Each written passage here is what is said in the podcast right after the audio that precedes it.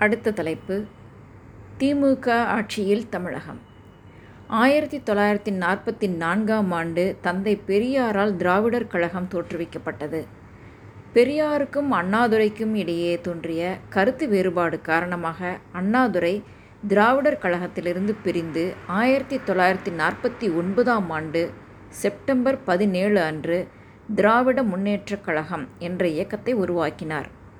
திமுக என்று அழைக்கப்படும் திராவிட முன்னேற்றக் கழகம் ஆயிரத்தி தொள்ளாயிரத்தி ஐம்பத்தி இரண்டாம் ஆண்டு நடைபெற்ற முதல் பொதுத் தேர்தலில் பங்கேற்கவில்லை.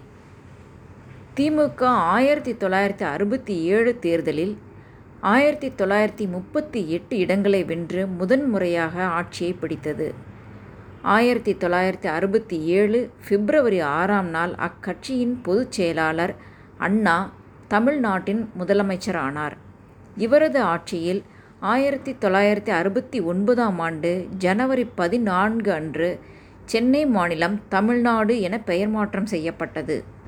ஆயிரத்தி தொள்ளாயிரத்தி அறுபத்தி எட்டு ஜனவரி இருபத்தி மூன்றில் தமிழக அரசின் மொழிக் கொள்கையாக தமிழ் ஆங்கிலம் என்ற இருமொழி திட்டத்தை அறிவித்தார் அண்ணா. ஆயிரத்தி தொள்ளாயிரத்தி அறுபத்தி எட்டு ஜனவரி மூன்றில் இரண்டாவது உலகத் தமிழ் மாநாடு சென்னையில் நடைபெற்றது. அண்ணா அறிமுகப்படுத்திய சுயமரியாதை திருமண பாதுகாப்பு சட்டம் ஆயிரத்தி தொள்ளாயிரத்தி அறுபத்தி எட்டு ஜனவரி இருபது முதல் நடைமுறைக்கு வந்தது.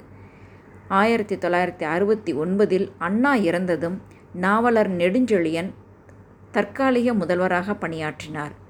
ஆயிரத்தி தொள்ளாயிரத்தி அறுபத்தி ஒன்பது பிப்ரவரி பத்தில் கலைஞர் மு. கருணாநிதி தமிழக முதல்வராக பதவியேற்றார்.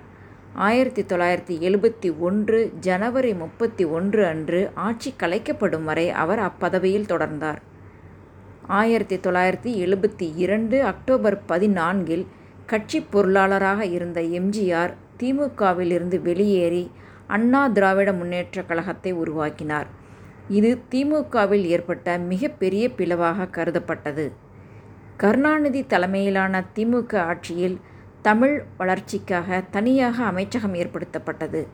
தமிழ்த்தாய் வாழ்த்து பாடலாக மனோன்மணியம் சுந்தரம் பிள்ளை எழுதிய நீராடும் கடலுடுத்த என்ற பாடல் அறிவிக்கப்பட்டது. ஸ்டேட் எக்ஸ்பிரஸ் என்ற பெயரில் இயக்கப்பட்ட பேருந்துகளுக்கு தமிழ்நாடு அரசு போக்குவரத்து கழகம் என பெயர் மாற்றம் செய்யப்பட்டது. ஆயிரத்தி தொள்ளாயிரத்தி அறுபத்தி ஒன்பது ஜூன் பதிமூன்றில் தமிழ்நாடு வேளாண்மை தொழிலாளர் நியாய ஊதிய சட்டம் இயற்றப்பட்டது. ஆயிரத்தி தொள்ளாயிரத்தி எழுபதில் பிச்சைக்காரர் மறுவாழ்வு திட்டம் தொடங்கப்பட்டது. ஆயிரத்தி தொள்ளாயிரத்தி எழுபதில் உலக தமிழ் ஆராய்ச்சி நிறுவனம் நிறுவப்பட்டது. ஆயிரத்தி தொள்ளாயிரத்தி எழுபத்தி ஒன்றில் கண்ணொலி வழங்கும் திட்டம் தொடங்கப்பட்டது. ஆயிரத்தி தொள்ளாயிரத்தி எழுபத்தி மூன்றில் இலவச சைக்கிள் ரிக்ஷா வழங்கும் திட்டம் துவக்கம். ஆயிரத்தி தொள்ளாயிரத்தி எழுபத்தி நான்கில் ஊனமுற்றோர் மறுவாழ்வு திட்டம் துவக்கம். ஆயிரத்தி தொள்ளாயிரத்தி எழுபத்தி நான்கில் அகர முதலியை பல தொகுதிகளாக வெளியிடுவதற்கான அகர முதலி திட்ட இயக்கத்தை நிறுவினார் கருணாநிதி. ஆயிரத்தி தொள்ளாயிரத்தி எழுபத்தி ஐந்தில் அனாதை சிறுவர் மற்றும் மகளிர் மறுவாழ்வு திட்டம் செயல்படுத்தப்பட்டது. ஆயிரத்தி தொள்ளாயிரத்தி அறுபத்தி ஒன்பது அக்டோபர் இரண்டு அன்று மத்திய மாநில அரசுகளுக்கிடையிலான உறவுகள் பற்றி ஆய்வு செய்ய ஓய்வு பெற்ற தலைமை நீதிபதி டாக்டர் பி வி ராஜமன்னார் தலைமையில் குழு அமைக்கப்பட்டது. ஆயிரத்தி தொள்ளாயிரத்தி எழுபத்தி நான்கு ஏப்ரல் இருபதில் மாநில சுயாட்சி கோரும் தீர்மானம் சட்டப்பேரவையில் நிறைவேற்றப்பட்டது. ஆயிரத்தி தொள்ளாயிரத்தி எழுபத்தி ஆறு முதல் ஆயிரத்தி தொள்ளாயிரத்தி எண்பத்தி ஒன்பது வரை அதிமுக ஆளுங்கட்சியாகவும் திமுக எதிர்க்கட்சியாகவும் இருந்தது. ஆயிரத்தி தொள்ளாயிரத்தி எண்பத்தி ஒன்பதில் டாக்டர் முத்துலட்சுமி ரெட்டி மகப்பேறு உதவி திட்டம் துவக்கப்பட்டது. மக்கள் நலன்களுக்கான குடிநீர் வடிகால் வாரியம் குடிசை மாற்று வாரியம் ஆகியவை உருவாக்கப்பட்டன. ஆயிரத்தி தொள்ளாயிரத்தி எண்பத்தி ஒன்பது டிசம்பர் இருபத்தி ஒன்பதில் பெண்களுக்கு சொத்துரிமை வழங்கும் சட்டம் இயற்றப்பட்டது. ஆயிரத்தி தொள்ளாயிரத்தி தொண்ணூற்றி மூன்று அக்டோபர் பதினொன்றில் நாடாளுமன்ற உறுப்பினராக இருந்த வை. கோபாலசாமி கட்சியிலிருந்து நீக்கப்பட்டார். இதனால் திமுகவில் இரண்டாவது முறையாக பிளவு ஏற்பட்டது. ஆயிரத்தி தொள்ளாயிரத்தி தொண்ணூற்றி ஆறில் மெட்ராஸ் என்பது சென்னை என பெயர் மாற்றம் செய்யப்பட்டது.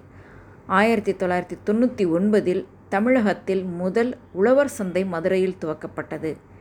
இரண்டாயிரத்தி ஆறு ஜூன் மூன்றாம் தேதி இரண்டு ரூபாய்க்கு ஒரு கிலோ அரிசி வழங்கும் திட்டத்தை துவக்கினார் கருணாநிதி. ரெண்டாயிரத்தி ஆறில் பெருந்தலைவர் காமராசர் பிறந்த நாளான ஜூலை பதினைந்து கல்வி வளர்ச்சி நாளாக அறிவிக்கப்பட்டது.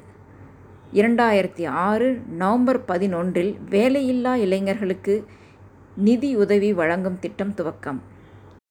இரண்டாயிரத்தி ஆறு ஜனவரி பதினைந்து அன்று இலவச எரிவாயு அடுப்பு வழங்கும் திட்டம் துவக்கப்பட்டது. தமிழகத்தில் பொறியியல் மற்றும் மருத்துவக் கல்லூரி மாணவர் சேர்க்கைக்கான நுழைவுத் தேர்வை ரத்து செய்வதற்காக இரண்டாயிரத்தி ஆறு ஜூலை ஏழில் அண்ணா பல்கலைக்கழக முன்னாள் துணைவேந்தர் அனந்தகிருஷ்ணன் தலைமையில் குழு அமைக்கப்பட்டது.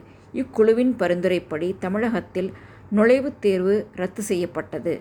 இரண்டாயிரத்தி ஏழு ஜனவரி ஒன்று முதல் தமிழ்நாட்டில் மதிப்பு கூட்டு வரி அமலுக்கு வந்தது. இரண்டாயிரத்தி எட்டு செப்டம்பரில் இலவச அவசரகால மருத்துவ ஊர்தி திட்டம் நூற்றி எட்டு. இலவச ஆம்புலன்ஸ் சேவை ஆரம்பிக்கப்பட்டது. பள்ளிகளில் கட்டணம் வசூலிப்பதை முறைப்படுத்துவதற்காக தமிழ்நாடு பள்ளிகள் சட்டம் இரண்டாயிரத்தி ஒன்பதாம் ஆண்டு இயற்றப்பட்டது. இரண்டாயிரத்தி பத்து மார்ச் பதிமூன்றில் புதிய சட்டமன்ற வளாகம் திறக்கப்பட்டது. இரண்டாயிரத்தி பத்தாம் ஆண்டு தமிழ்நாடு சமச்சீர் பள்ளி கல்வி முறை சட்டம் இயற்றப்பட்டது. இரண்டாயிரத்தி பத்து ஜூன் இருபத்தி மூன்று முதல் இருபத்தி ஏழு வரை கோவை மாநகரில் உலக தமிழ் செம்மொழி மாநாடு நடைபெற்றது.